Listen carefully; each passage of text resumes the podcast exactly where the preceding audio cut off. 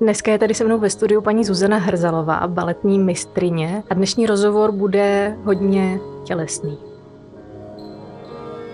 Když se řekne Zuzano krajina těla, a teď nemyslím tu inscenaci, ale když, když řeknu to slovní spojení, co si představíte? Krajinu tělo většinou lidi spojují jakoby s přírodou a s, třeba s horama, s vodou a tak. Já jsem městské dítě, takže pro mě krajina těla je třeba i, já mám ráda město, takže všechny staré domy, všechny sochy a tak to je pro mě třeba krajina těla nebo hrady, zámky, prostě historie. V tom já vidím svoji krajinu těla jakoby hmm. ve městě. V té inscenaci se pracuje s makrodetaily těla, které vytváří vlastně takovou pomyslnou krajinu. Je pro vás tělo krásné, protože v těch makrodetailech ono občas vypadá i trochu děsivě? Myslím si, že v podstatě je krásný, ale taky to každý vidí jinak očima. No.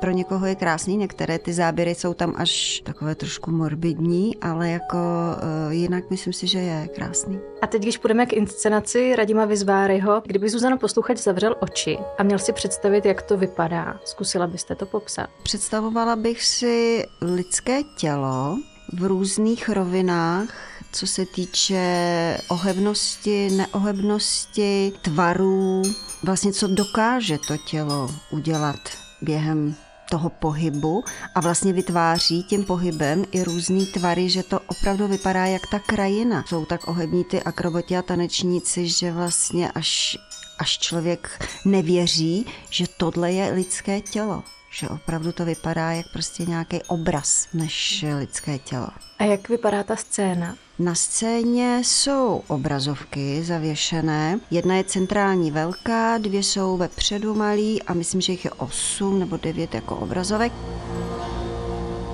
Právě ve kterých jsou objeví ty detaily lidského těla, takže to vypadá třeba jako zasněžená krajina nebo jako obilí, jo, tráva a ty se různě pohybují, ty obrazovky nahoru, dolů, vytvářejí vlastně i taky obraz na té scéně. A kostýmy zůstávají v nějaké čistotě? Ano, čistota. Je tam hodně obnažené tělo, jako třeba chlapci mají a tak to je hezký pohled na jejich svalnatá krásná těla, ale e, jako je to opravdu myslím, bílá a černá, není tam jakoby žádná jiná barva, jenom takhle čistě, striktně. Mm-hmm, mm-hmm.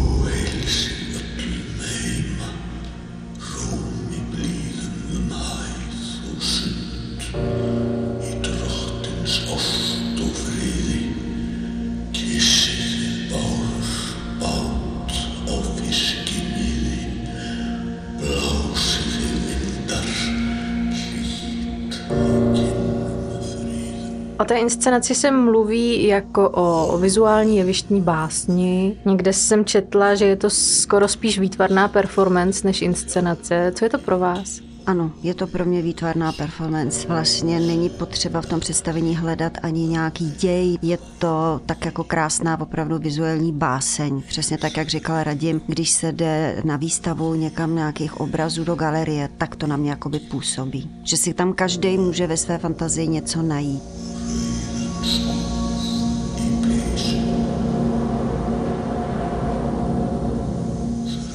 Přesto ta inscenace má takový lehký oblouk. Myslím, že tam je těch 12 ročních, eh, jako 12 měsíců, takže to trošičku je. Pak je tam vlastně oblouk stáří, střední věk, dítě, takže vlastně ten koloběh života pořád nic nekončí, pořád pokračuje dál, tak to bych tam asi viděla v tom představení. Mm-hmm.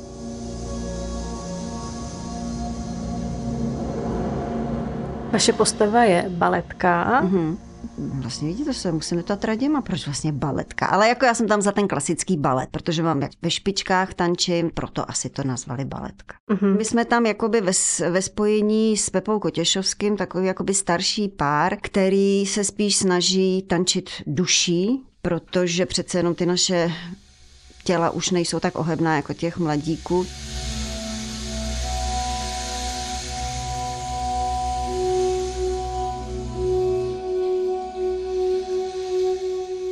Jak ta postava vypadá? Vy máte takové éterické, dlouhé, bílé vlasy, vypadáte skoro jako víla nebo nějaký přízrak. To asi trochu jo, jako víla, ale v podstatě i ty šedé dlouhé vlasy měly trošku evokovat to stáří. Ty šaty právě aby bylo vidět tak jakoby asi to tělo, by byl pohyb těla vidět. Je to o mě hodně o pocitu toho tance, spíš jako vzpomínek na to tělo, který třeba dřív vypadalo jinak, než vypadá teď. Nic se neděje, život jde dál, ale vlastně ta duše pořád žije a mhm. ta je ta důležitá pak v tom asi sklonku života. Když jsme u té duše, já přečtu citát Radima Vizváryho, který k tomu napsal nebo řekl, a, a mluví o vás dvou s Josefem Kotěšovským a říká, už nemusí svá těla napínat k extrémním výkonům, jejich dovednosti jsou po mnoha letech zkušeností vryty do jejich tělesného výrazu a vyzařují tak silné charisma. Jejich gesty a pohybem promlouvá duše naší krajiny těla.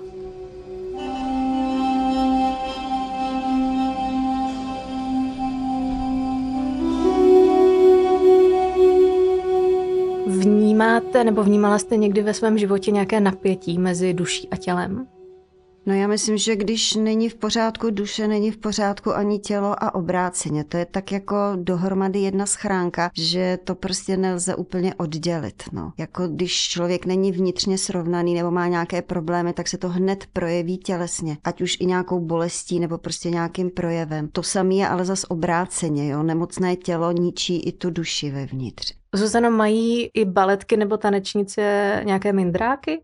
No určitě mají, někdo má třeba problémy s tělesnými proporcema, se kterými ani nemůže za ně, protože se tak narodil, on má třeba delší tělo, kratší nožky, nebo krátké ruce, nebo nemá krk, jo, to jsou všechno věci, které potom pak třeba na tom jevišti nedělají úplně dobrotu, ale s tím člověk nemůže nic bohužel dělat. No. Někdo má třeba mindráky, že má silnou postavu, ale s tím se aspoň dá trošku něco upravit, ale s těma vrozenýma, prostě narozenýma věcma to nelze. Vy sama učíte tane? Učíte i vztah k tělu? Teď už moc neučím, učila jsem, uh-huh. učila jsem i na škole v podstatě, aby měli své tělo určitě rádi, to v každém případě a aby s ním příliš nebojovali, aby s ním ním mm-hmm. jako snažili se vycházet v souladu. Jo? Když někdo nemá velké dispozice, tak je úplně nemožné to rvát do, do úplně extrému, protože tím si člověk jedině ublíží. Takže vycházet ze svých dispozic a využívat jich. A měla jste vy někdy ve svém životě moment, kdy jste svoje tělo neměla ráda? No, měla, protože jsem měla o xxx kilo mnohem víc. Jsem se sama sobě nelíbila, kort při tancování, když třeba člověk nebyl úplně, neměl velký jako kostým, který by to zakryl, takže to, to bylo. A taky jsem to proto něco udělala, no.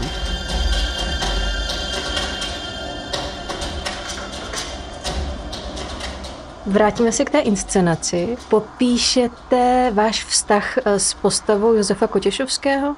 Co tam mezi vámi probíhá? Jestli jsem to já dobře pochopila, jak já to tak cítím, že jsme vlastně milenecký pár nebo jakoby manželé po x letech, kteří pořád nacházejí v sobě i něco jiného i na tom druhém a vlastně se chceme vrátit, jak to bylo dřív, ale tělo už takové není. Ty prožitky zůstávají pořád stejné jako na začátku. Je to vzpomínání o tom, co bylo, co je teď, co možná bude. Je to takový něžný duetík. Mm-hmm. Popíšete ten duet tak my se vlastně jakoby na jevišti setkáváme. Je to o tom vždycky, že on chce něco říct, ale já třeba ho zastavím, aby nemluvil, že nemusí být slova a stačí jenom nějaký pohyb. Pak si vzpomeneme, že jsme třeba někde tančili, takže roztančíme si tam valčík. Nakonec mi Pepa sundává špičky, což si myslím, že to je taková jakoby malý náznak, možná i sexuální, že vzpomínka na nějakou dobu předtím, ale vlastně se zase pak rozcházíme. My se během toho představení vždycky jakoby sejdeme a zase rozejdeme a zase Pepa mě hledá a zase se sejdeme a na konci on přijde a vlastně mi umírá v klíně. To je takový trošku smutný konec, ale pak se tam zase objeví ta malá holčička, takže vlastně vidíme, že všechno pokračuje dál.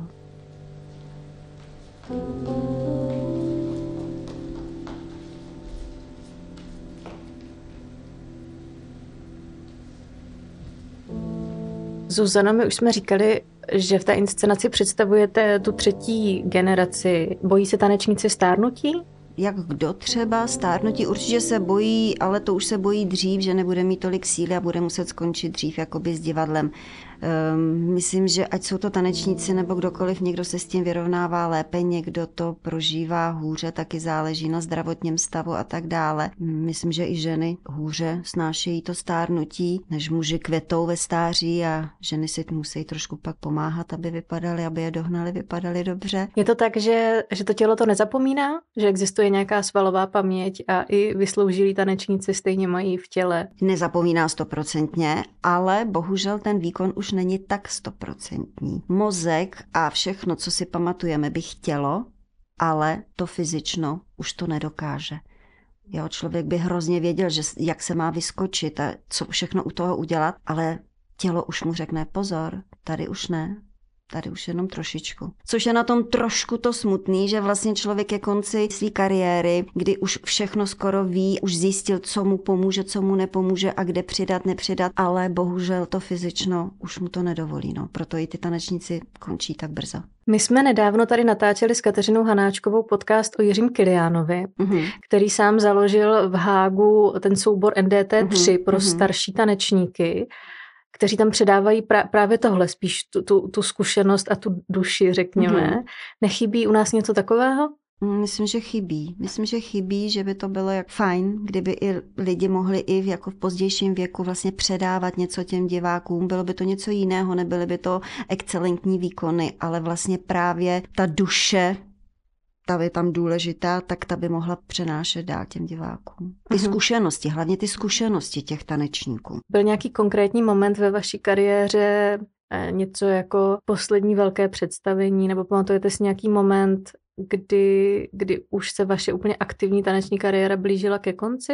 Když eh, to bylo ještě, jakože za několik let budu končit, nebo vůbec i v mládí, když jsem si na to vzpomněla, tak to ve mně vyvolávalo jako strašné pocity. Jako se někdy i z toho brečela, byla jsem jako nešťastná, jsem si to nedovedla představit. Ale on, když přišel ten den, to představení, tak brečeli všichni okolo mě. A já jsem byla úplně v pohodě úplně v pohodě. Najednou prostě to přišlo, smířila jsem se s tím zřejmě. Já jsem si to nebyl představit, protože vím, že vždycky, když končil nějaký tanečník, tak jsme mu dělali takovou bránu, když odcházel z jeviště, že jsme mu tleskala, on procházel a my jsme všichni hrozně brečeli, protože jsme to prožívali za toho druhého. A když se to stalo mně, tak jsem byla úplně v pohodě. Když jsem to viděla, tak mě napadalo, jestli když Josef Kotěšovský na konci umírá, tak jestli je to jako skutečná fyzická smrt nebo spíš smrt toho, toho tanečníka.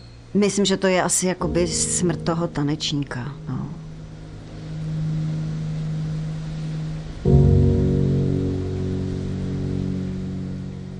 Co všechno v krajině těla divák uvidí? Jaké všechny disciplíny? Krom toho našeho jakoby klasického baletu je tam pantomima, je tam na laně, akrobatka, já bohužel přesně ty názvy asi neřeknu. Pak jsou tam breakdanceový tanečník vynikající.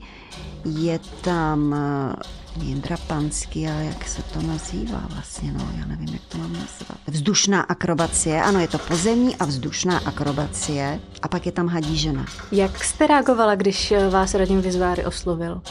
Nejdřív jsem se hrozně divila, protože jsem říkala, jako já ve svém věku, co bych to mohla dělat a tak, ale vlastně jsem to přijala strašně ráda, za prvé se vracím po 12 letech zase na jeviště, což je nádherný. Ani jsem netušila, protože jsme mysleli, když tam budeme vytvářet něco s Pepou Kotěšovským v rámci našeho věku, že to někam přijdem, odejdem. Najednou jsem se obula do špiček a ještě tam točím nějaký piruety, takže vlastně to byla pro mě i trošku výzva. Jsem za to hrozně ráda, že to takhle dopadlo. Zuzano, váš, váš život je vlastně úzce spojený s laternou magikou.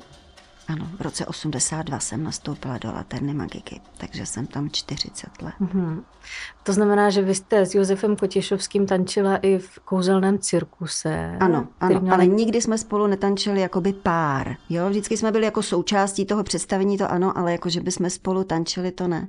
Taky když jsme šli do tohohle projektu, protože jsme spíš jako komedianti, tak jsme mysleli, že to bude jako trošku nějaká komika.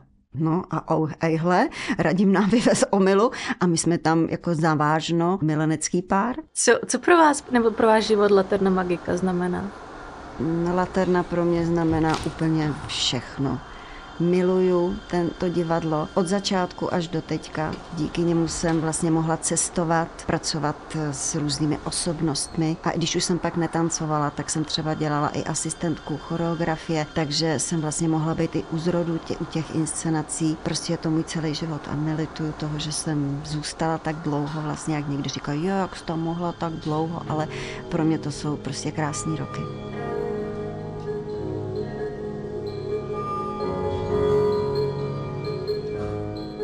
Zkuste popsat vznik té inscenace, jak moc ty projekce jsou navázané na ten jevištní pohyb, nebo vznikaly ty, ty věci samostatně? Vznikaly samostatně. My jsme byli jakoby vlastně v ateliéru, kde se natáčely různě ruce, nohy a všechno prostě tak se natočilo. Pak to se střihávali a dávali dohromady. Takže my jsme vlastně ten konečný výsledek viděli až na scéně. Takže to, co my vidíme na těch obrazovkách, to jsou přímo vaše těla? A některé ano, no. Aha. My tam máme vlastně s Pepou ruce, krom toho ještě i jiný tam byli lidé, kteří třeba jako neúčinkují, ale vlastně jsou to tanečníků těla. Velkou roli tam hraje třeba stud. Ty projekce jsou vlastně dost obnažující, i když jsou v tom detailu. Nevím jak ostatní, ale my když jsme přišli s Pepou, tak prostě jsme byli skoro otevření jak všemu, ale přece jenom tak nám vyhovovalo, že to byly jenom ty končetiny teda. ale jinak vlastně tanečník, on své tělo právě prezentuje to je jeho nástroj pracovní, takže vlastně musí počítat, že ho prostě bude vidět to tělo na jeviště. Mm-hmm.